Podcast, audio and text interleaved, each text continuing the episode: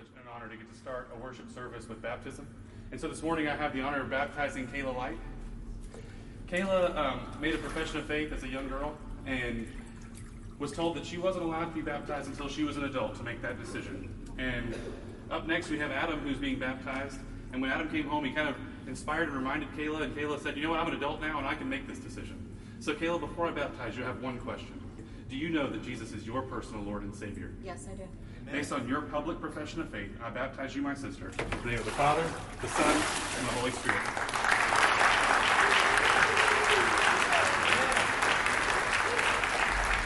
Adam, would you join me, sir? Gotta get the brick ready.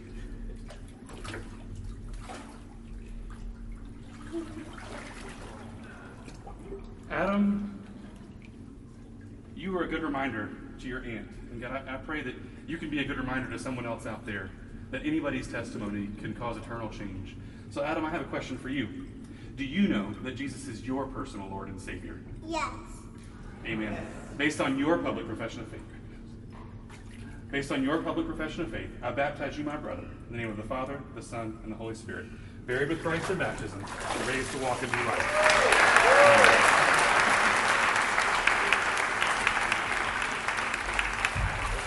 Awesome and amen. If you would pray with me. He's excited. Dear God, I just want to thank you for this morning. I thank you for the opportunity to see eternities change, to see people following you and taking that step of obedience to follow Jesus. God, I pray this morning that, that Adam and Kayla's testimony, that their obedience would inspire others to follow you, that we would be able to, to share and to love you. And God, I pray this morning that your spirit would move as we sing and as Pastor Dan preaches. It's in your precious name I pray. Amen.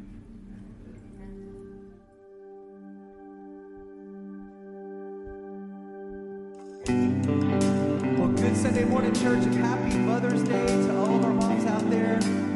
We want to worship our God together and proclaim His glory. Would you stand with us this morning as we worship together? The Bible says, Ascribe to the Lord, of families and the peoples. Ascribe to the Lord glory and strength. Ascribe to the Lord the glory to His name.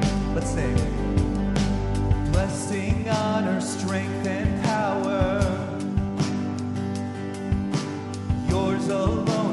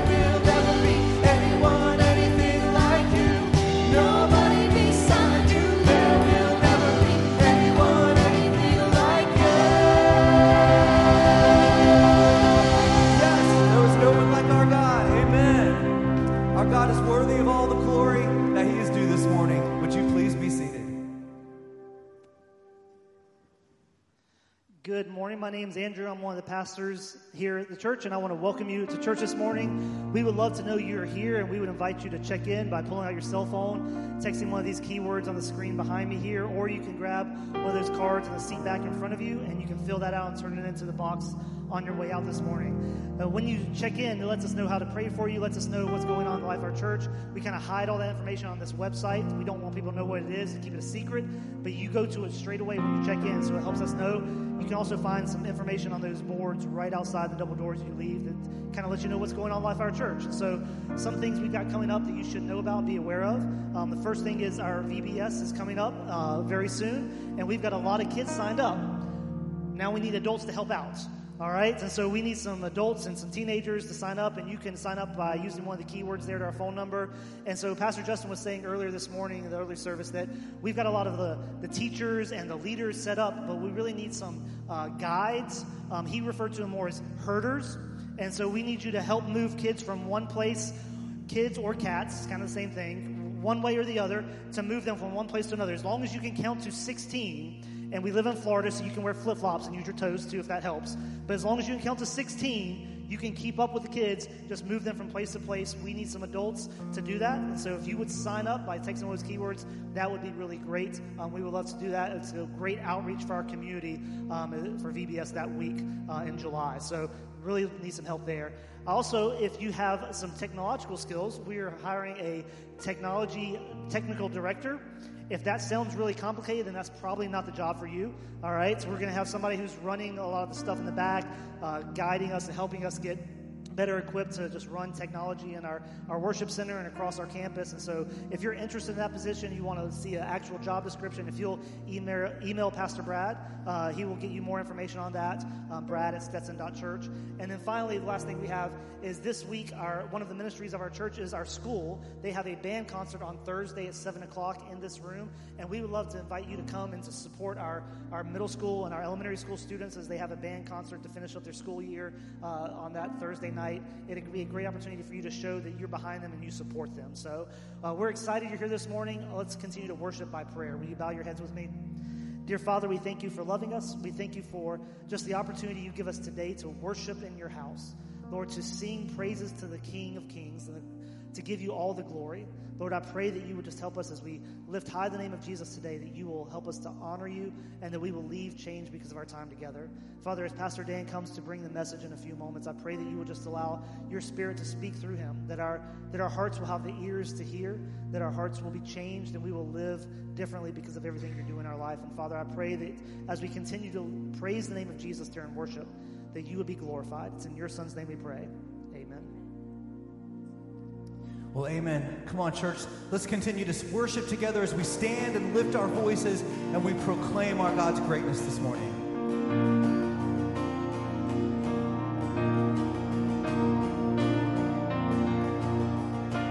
Let's sing it out.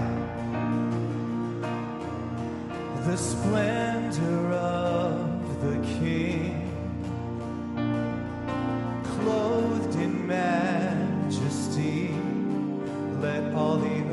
rejoice, all the earth rejoice. He wraps himself in light. Darkness tries to hide and trembles at his voice, trembles at his voice.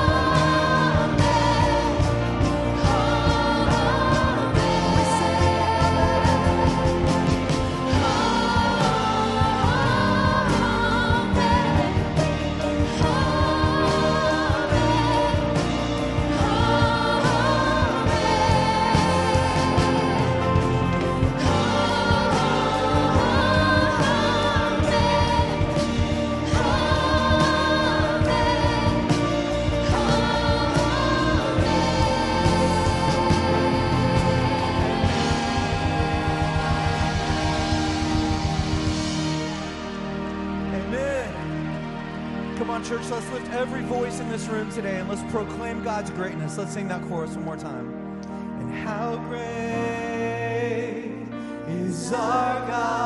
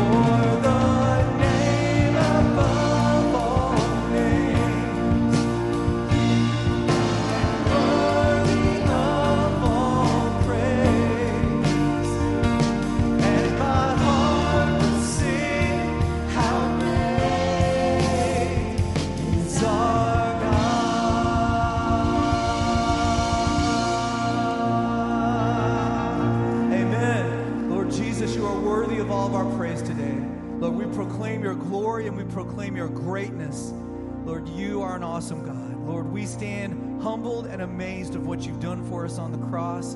Lord, we stand humbled and amazed that you even love us.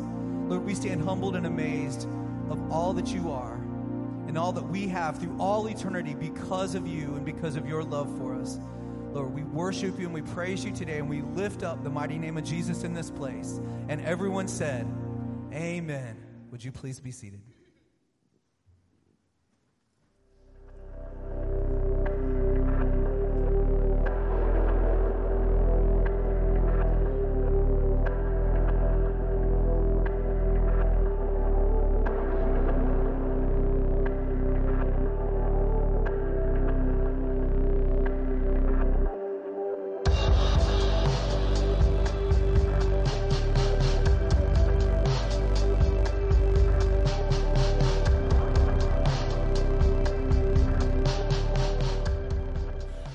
Morning.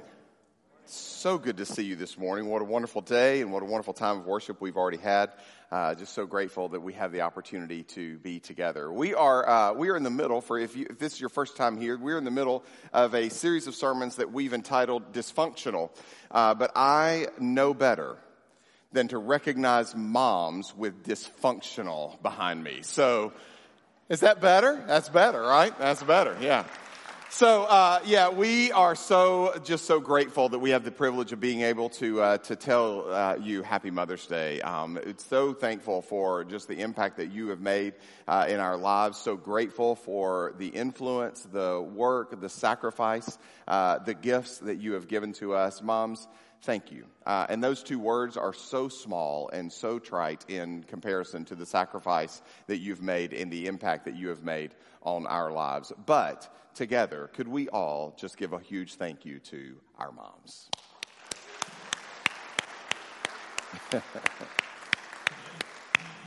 if you have not reached out to your mom or uh, put a Facebook post or a card or something yet, this is your reminder.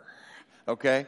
Uh, it is a wonderful day, and it's always a special day when we have an opportunity to, uh, to thank our moms and to celebrate them. If you did not take advantage on your way in, there is a nice little photo backdrop over here in front of our offices, and so feel free to uh, stop by after the uh, service and, uh, and take a quick picture. Um, if you do take a picture, we'd love for you to tag us so that we can find those later. Uh, you can tag us on all of the different media outlets, social media outlets as Stetson Baptist Church, and we would love to have that. So I'm so glad that you're here today, and we are going to continue in this series that we've called Dysfunctional. And really, what we're doing is we're just looking at some of the really dysfunctional stories that exist in the Bible, specifically in the book of Genesis, like the very first book of the Bible. And we've defined dysfunctional because it's important that we know what we're talking about. So we've defined dysfunctional like this it says that dysfunctional is not acting like it should, troubled, problematic, disharmonious, and struggling.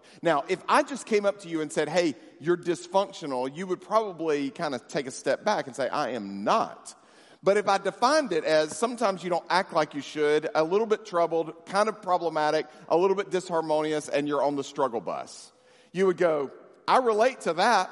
Yeah, we're, we're all a little dysfunctional in our lives. And the beautiful thing about God's Word is that it tells us some stories that when we read them, we're like, well, I thought I was dysfunctional, but I'm not that. I'm not that bad. I'm not, you know. So we've kind of looked at a few stories. I'm not going to give you a summary of all of them, but we've looked at stories like Abraham and his wife Sarah, where Abraham tried to pass his wife off as his sister.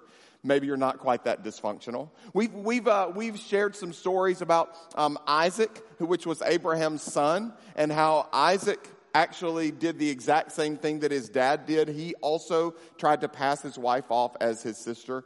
Weird stuff. We've talked about the fact that, that, uh, that God was going to bless the entire world through Abraham and his offspring, but after, he, after about 15 years of expecting that blessing to come about, it didn't come about, and so they decided to take matters into their own hands, and so they basically said, hey, don't worry about your wife, take your wife's servant and have a baby by her, and that'll work out. It did not work out. It was not a good situation. We've uh, we've talked about the fact that these two that eventually there are uh, there is a child. His name is Isaac, and then he has kids named Jacob and Esau. And Jacob is the younger son, and he steals Esau's birthright and basically kind of wishes him dead. And then Esau actually threatens Jacob dead, and so Jacob runs away, marries two women that are actually his cousins. That's a whole other part of the dysfunction. And there's all kinds of stuff that goes on. It's right there in the Bible. And so the beautiful thing about God's word is that it doesn't just like omit those stories, it actually tells us those things, which by the way is one of the reasons why I believe that the Bible is true and accurate and it is exactly what we're supposed to have because if I was writing a book for you to believe in, I would not put these stories in there. I would skip those. And so today we're going to look at another one of those stories. This is actually uh, a little bit different because we've seen Abraham and his son Isaac, and Isaac and his sons Jacob and Esau. We've seen Jacob and his sons. Reuben, Simeon, Levi, Judah, Dan, Naphtali, Gad, Asher, Issachar, Zebulun, Joseph, and Benjamin. I had to write those down.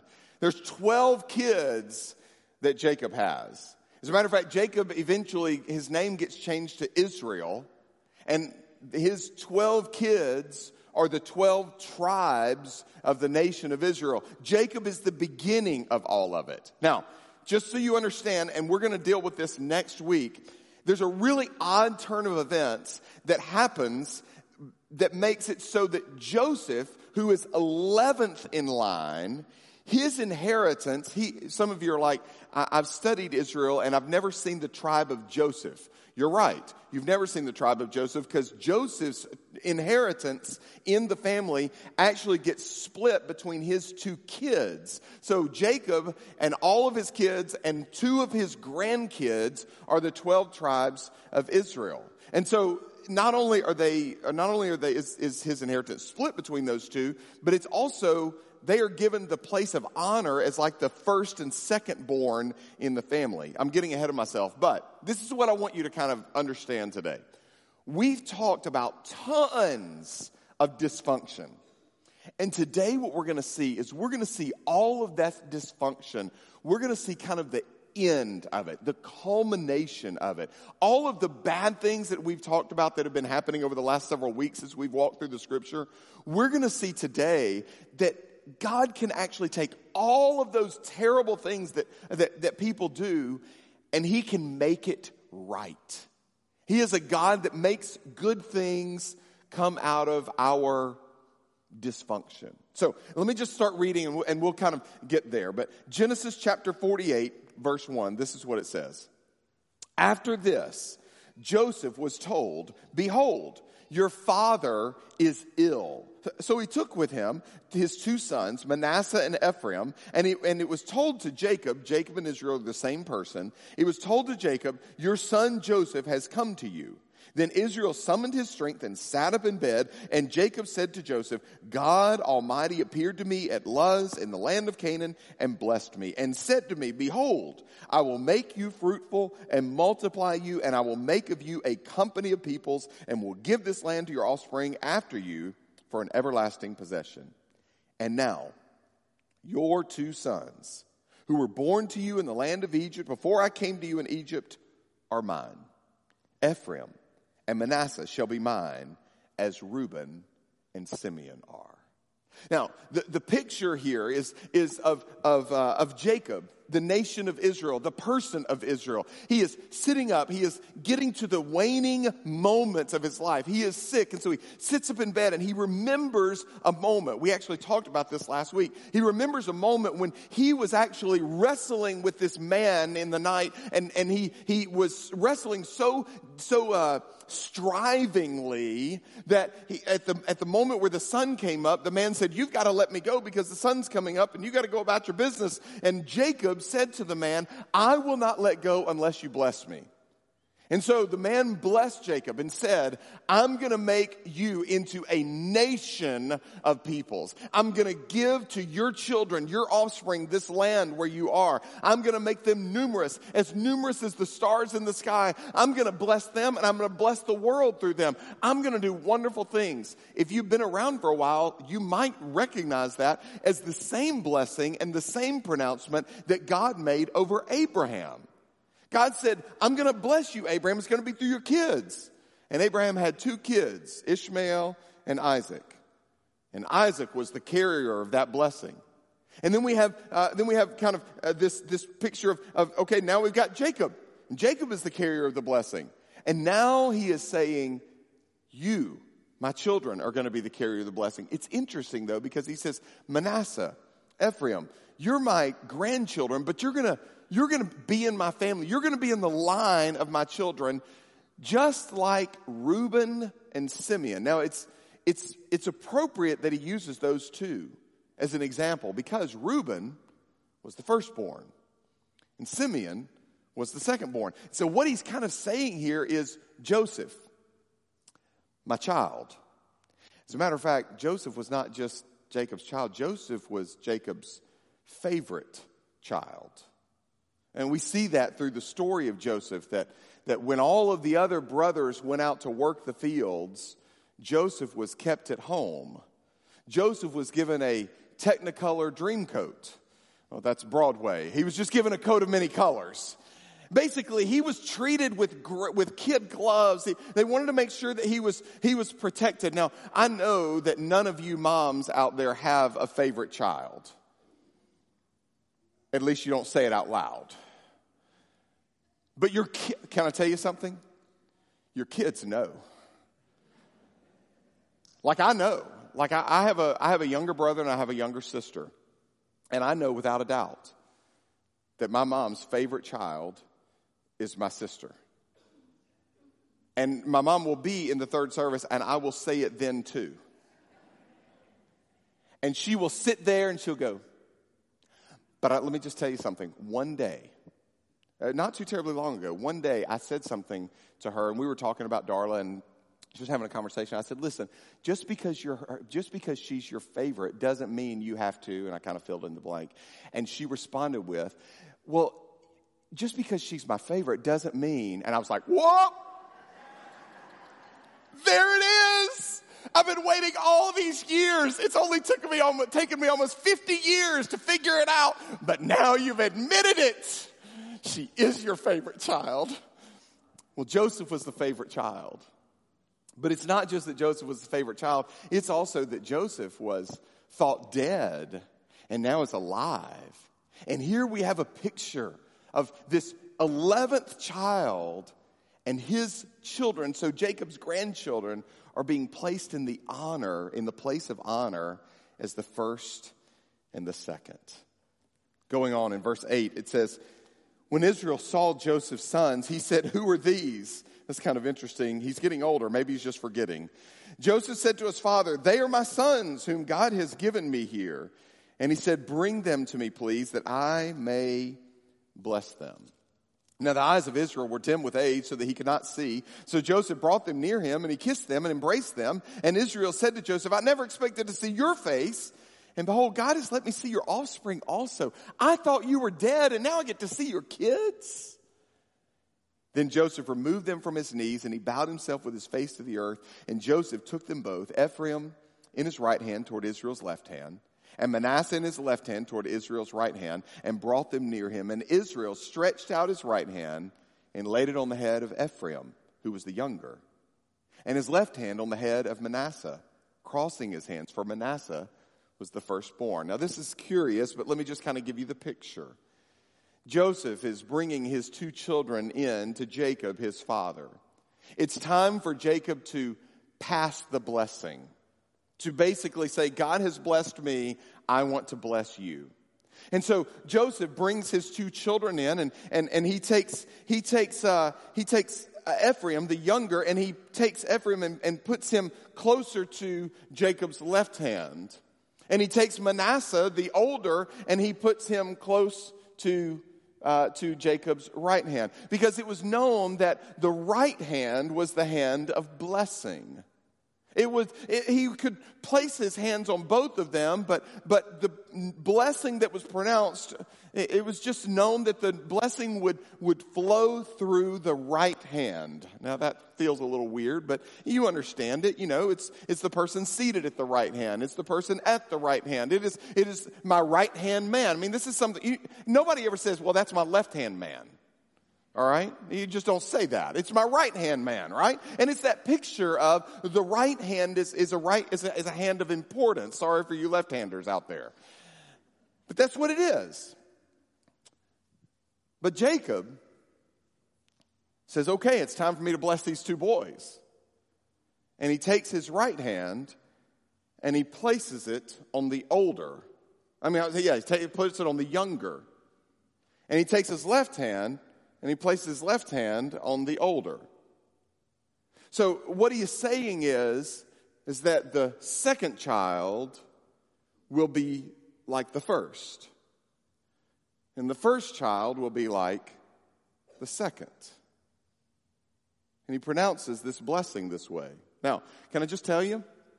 Just physically speaking, this is not normal. This was intentional. This was not like, oh, let me okay, come on, boys, let me bless you. That would not be normal. You would simply reach out your hands and bless them, right?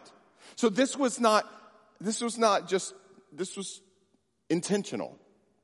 And what Jacob in this moment is saying, and actually, let me just finish it. He says in verse 17, when Joseph saw that his father laid his right hand on the head of Ephraim, it displeased him, and he took his father's hand to move it from Ephraim's head to Manasseh's head. And Joseph said to his father, Not this way, my father, since this one is the firstborn, put your right hand on his head. But his father refused and said, I know my son, I know he, he also shall become a people, and he also shall be great. Nevertheless, his younger brother shall be greater than he, and his offspring shall become a multitude of nations. Uh, what he is saying here is, yes, I am doing exactly what I think I'm doing. This is not an accident. It's intentional. I know that the younger will be above the older. Can I hear an amen from all the second children in the room? Some of you are like, yeah, that's right. These middle childs, right? Um, yeah, so you, you're, you're looking at this and, and you're understanding. You're understanding. You see, it was the, it was the firstborn. Now, that would, that would typically be blessed. It was the secondborn that would be served by the inheritance of the firstborn. So traditionally, the firstborn would receive the greatest inheritance and by that inheritance would take care of the rest of the family. Jacob is saying, it shall not be so. The secondborn will receive the blessing and by that will serve the rest of the family. Now, this is a very interesting thing because we see this honestly throughout the book of Genesis. Anybody remember Abraham? Do you remember how many children he had? He had two. The first was Ishmael, and the second was Isaac. And which was the child of blessing? The second. And then we have uh, Isaac having how many? Two children. He has Esau, and then he has Jacob. Who is the child of blessing? Jacob, the second. And here we have a picture of this is a, a, a crossing of the hands. Y'all, this is actually a concept that is throughout Scripture. We see it over and over and over that basically God blesses those who the world would kind of pass over, who the world would dismiss. And sometimes he dismisses those who the world would elevate. We see this in the choosing of David as the king of Israel. Samuel goes to anoint, the firstborn comes out, and Samuel says, Now that's a king. And God says, Do not anoint him, I've rejected him. And he goes through all the children of Jesse. And finally, he looks at Jesse and says, Do you not have any other kids? Because I know that I'm supposed to be at this household, but I, I didn't, God didn't reveal. He says, Well, I mean, We've got the youngest out in the field, but you don't want to see him. Suddenly, David walks in, and God says, That's the king. That's the one. God chooses who he chooses, God works through who he works through.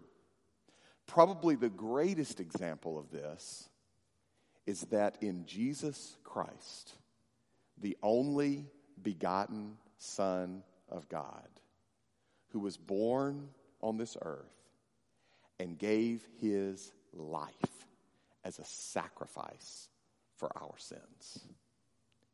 The firstborn was rejected and sacrificed for the benefit of the secondborn. That's me and you. We are the children of God, and we receive the blessing of God saying, For the benefit of mankind, the first and only begotten, will be despised and rejected and sacrificed so that all of mankind may have an opportunity to have a relationship with me through the sacrifice of Jesus. Is that not awesome? To see this picture here in Genesis of the crossing of hands, it actually shows up throughout Scripture. scripture and we get a chance to experience it personally through the gift of Jesus Christ, the firstborn among many. All right. Great story. What does it mean? What does it say to us? Well, I'll, I'll offer just a few words of a uh, couple of couple of statements of summary and then one word of application today. Okay. So here's a, here's a, way that we can kind of look at this. If we take a step back from this story and we kind of look at it as a whole and really look at it in the whole span of this whole dysfunctional series that we've been talking about, this is one way that we can, this is one way that we can think.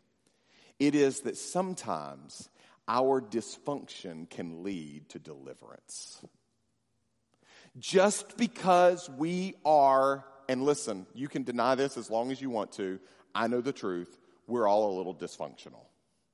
We've all got some areas in our life that we wish were different. We've all got some things that we wish we could change. We've all got some places that we think, you don't look there. Sometimes our dysfunction can actually lead to deliverance. What we see here is a culmination of the promise that God made to Abraham back in Genesis chapter 12. We get to see it all the way through. And listen, the stories that have existed between then and now are way more than what I've told you. As a matter of fact, there's a couple of stories in there that I couldn't preach because they're honestly not meant for young ears. It's that bad. It gets crazy. But what we must understand and see is that we are not just, well, I'm, I'm messed up. No, God takes messed up things and fixes them. God takes messed up people and makes something out of them. God can take our dysfunction and He can lead us to a position of deliverance.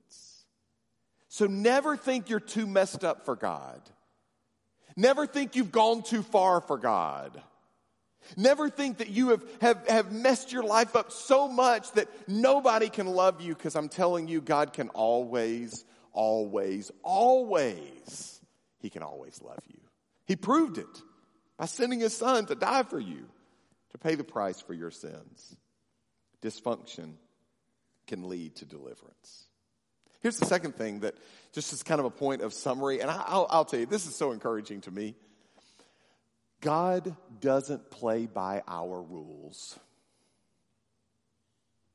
God doesn't, God is not looking at us saying, So what do you think I should do? Aren't you glad?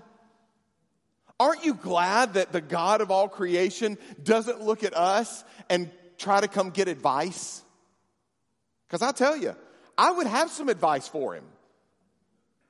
I would have some things to say. I mean, I, I am a pastor. Give me a little bit of space. I have words to say. Right? And you know what? If any of you are parents, you also know, give me a little bit of space. I have words to say, right? I'm like, I'm like a person waiting on an opportunity for a lecture. That's just how things are. You've always got advice to give. You've always got, I'll, I'll tell you, as a, as a parent, one of the things that is, is probably the hardest thing in the world for me to do is to not just answer every single question that my kids ask. Have you ever had that? Like, they ask a question, and sometimes you're like, well, I know the answer. Well, I know what they should do. But sometimes you kind of need to let them figure it out, right? Sometimes they need to get to that point. Can you imagine? Can you imagine if you were God looking down at us, our Heavenly Father looking at us, how messed up are we? I mean, honestly, we are we are so messed. Can you imagine God up in heaven going, "Oh, I wouldn't do that." Oh no. Oh my, did you see that? Can you imagine God? Please hear this. God doesn't play by our rules. He is not limited by what we think should happen. Sometimes he crosses his hands and he does something that is completely unexpected. But when we get down into the nitty gritty of the outcome, we go, oh, well, that made more sense than what I would have done.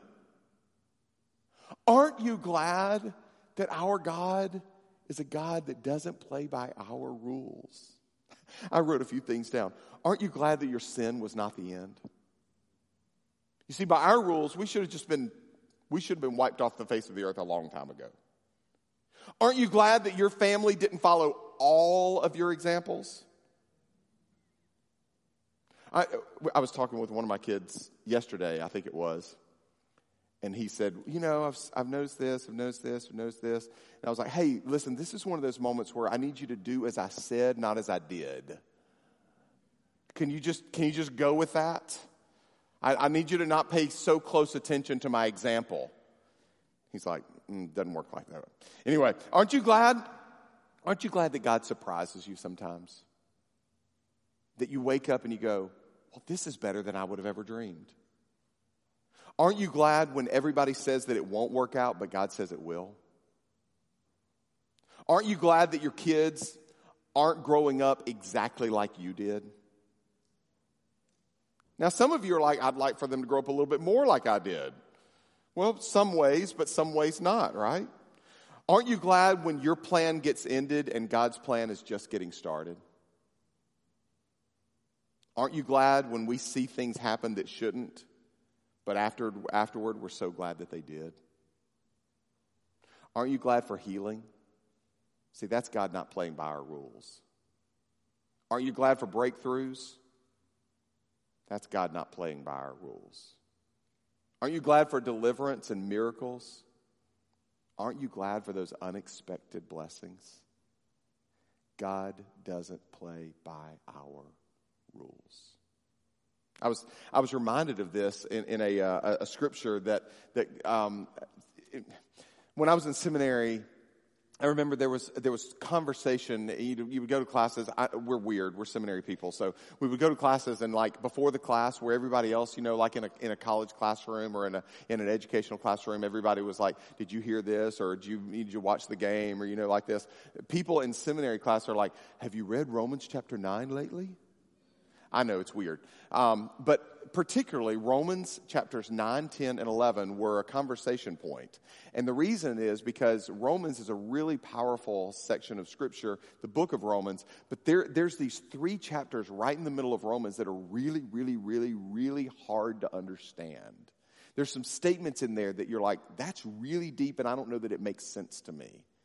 And a, a few years ago, I actually preached through Romans uh, uh, and, and just kind of verse by verse all the way through the book of Romans. And I, I, I just got to be honest with you, I got to Romans chapter 9 and I was like, oh boy, this is going to be interesting. Because it's tough. It's really hard to make sense of it in a way that's just easily digestible. Romans 9, 10, and 11. It's, it's a known minefield of Scripture. All right? But when I preached through it, there was a section right at the very end of Romans chapter 11 that just kind of jumped off the page, and it has helped me so much in my understanding not only of that scripture, but also of God in general. This is what it says Oh, the depth of the riches and wisdom and knowledge of God. How unsearchable are his judgments, and how inscrutable his ways. For who has known the mind of the Lord? Or who has been his counselor? Or who has given a gift to him that he might be, that he might be repaid? For from him and through him and to him are all things. To him be the glory forever. Amen. Do you know what I got out of that? God doesn't play by our rules. He doesn't work like we work. We don't have to understand him, and most of the time, I'm glad that I don't.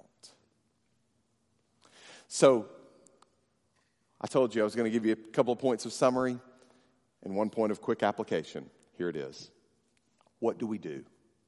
So, what do we do? That's great. Okay, so he crosses his hands. He didn't play by our rules. Sometimes our dysfunction can lead to deliverance. He does things that we don't understand. What, what would, well, then where does that leave me, Dan? Here's, here's my encouragement to you work hard and trust God. Do what you can and then take a step back and say, now it's yours. I can't control this, but I know you can. Work hard and trust God. He is in control. Now, that doesn't mean that we just kind of, you know, throw caution to the wind and say, well, I'm just going to trust God. No, we work hard. We do our part. We work hard. And then we leave the results up to Him because He can do things that we never expected. Work hard and trust God. Amen? Let's pray together. Father, thank you. Thank you for your love. Thank you for your provision. Thank you for the way that you lead us. And God, I pray that you would help us in our lives to be faithful, faithful, faithful to you. God, thank you for loving us. Thank you for being present in us. God, work in our hearts. Help us to see your hand at work. We love you. This morning, as you continue to pray, I just want to give you an opportunity to respond. Maybe you're here and you came because it was Mother's Day. Maybe you're here and you just kind of wandered in today. Maybe you're here because, well, maybe you're here because you were here last week and the week before, and you're probably going to be here again next week. But you know, the most important thing is not why you're here, because I believe God has you here for a very specific purpose. We talked just a moment ago about how important it is and what a, what a big deal it is that we have the privilege of being able to trust Jesus as our Lord and as our Savior. Today, if you've never given your life to Jesus, I'd love to lead you in a simple prayer that invites Jesus into your heart. If you've never trusted him, maybe today is the day. I'm not going to come to you. I'm not going to call you out. I'm not going to make you do anything other than I just want to lead you in a simple prayer. But if today you would like to give your life to Jesus, right here, right now, would you be so bold as to just lift your hand in the air and say, I want to give my life to Jesus today, right here, right now? Anybody? Amen. Anyone else? I want to give my life to Jesus right here in this moment, right, right now. Pastor, I just want you to pray with me. Not going to come to you. This is your time. Amen. Anyone else? I want to give my life to Jesus right here, right now. For those of you who raised your hand, or maybe you didn't, just I just want to invite you to pray this simple prayer with me. As a matter of fact, we I just think it's important that nobody ever prays alone. So all around this room, we're all going to repeat this out loud in support of you, uh, praying this for the very first time. Would you just all around the room, would you just simply pray this prayer with me? Dear Jesus, I thank you for coming to this earth to die on the cross for me. I know I'm a sinner. I've messed up so much in my life. But today, I'm asking you to come into my heart, to be my Lord, to be my Savior, and to forgive me of all of my sins.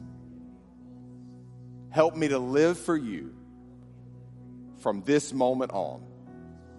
In your name I pray. Amen and amen. Would you give the Lord a huge praise? Isn't that awesome?